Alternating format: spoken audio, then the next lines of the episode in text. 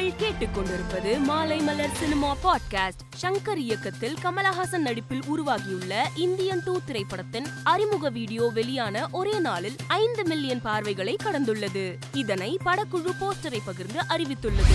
சந்தானம் நடிப்பில் உருவாகியுள்ள eighties build up திரைப்படம் நவம்பர் இருபத்தி நான்காம் தேதி திரையரங்குகளில் வெளியாக உள்ளது. இதனை படக்குழு போஸ்டரை பகிர்ந்து அறிவித்துள்ளது.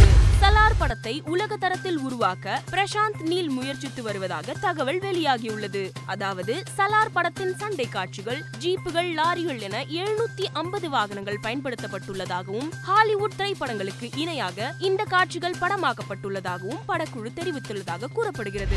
மமூத்தி ஜோதிகா நடிப்பில் உருவாகியுள்ள காதல் தி கோர் திரைப்படம் நவம்பர் இருபத்தி மூன்றாம் தேதி திரையரங்குகளில் வெளியாக உள்ளது. இதனை படக்குழு போஸ்டரை பகிர்ந்து அறிவித்துள்ளனர். மம்முட்டியை கட்டி அணைத்தபடி ஜோதிகா இருக்கும் இந்த போஸ்டரை ரசிகர்கள் சமூக வலைதளத்தில் அதிகம் பகிர்ந்து வருகின்றனர்.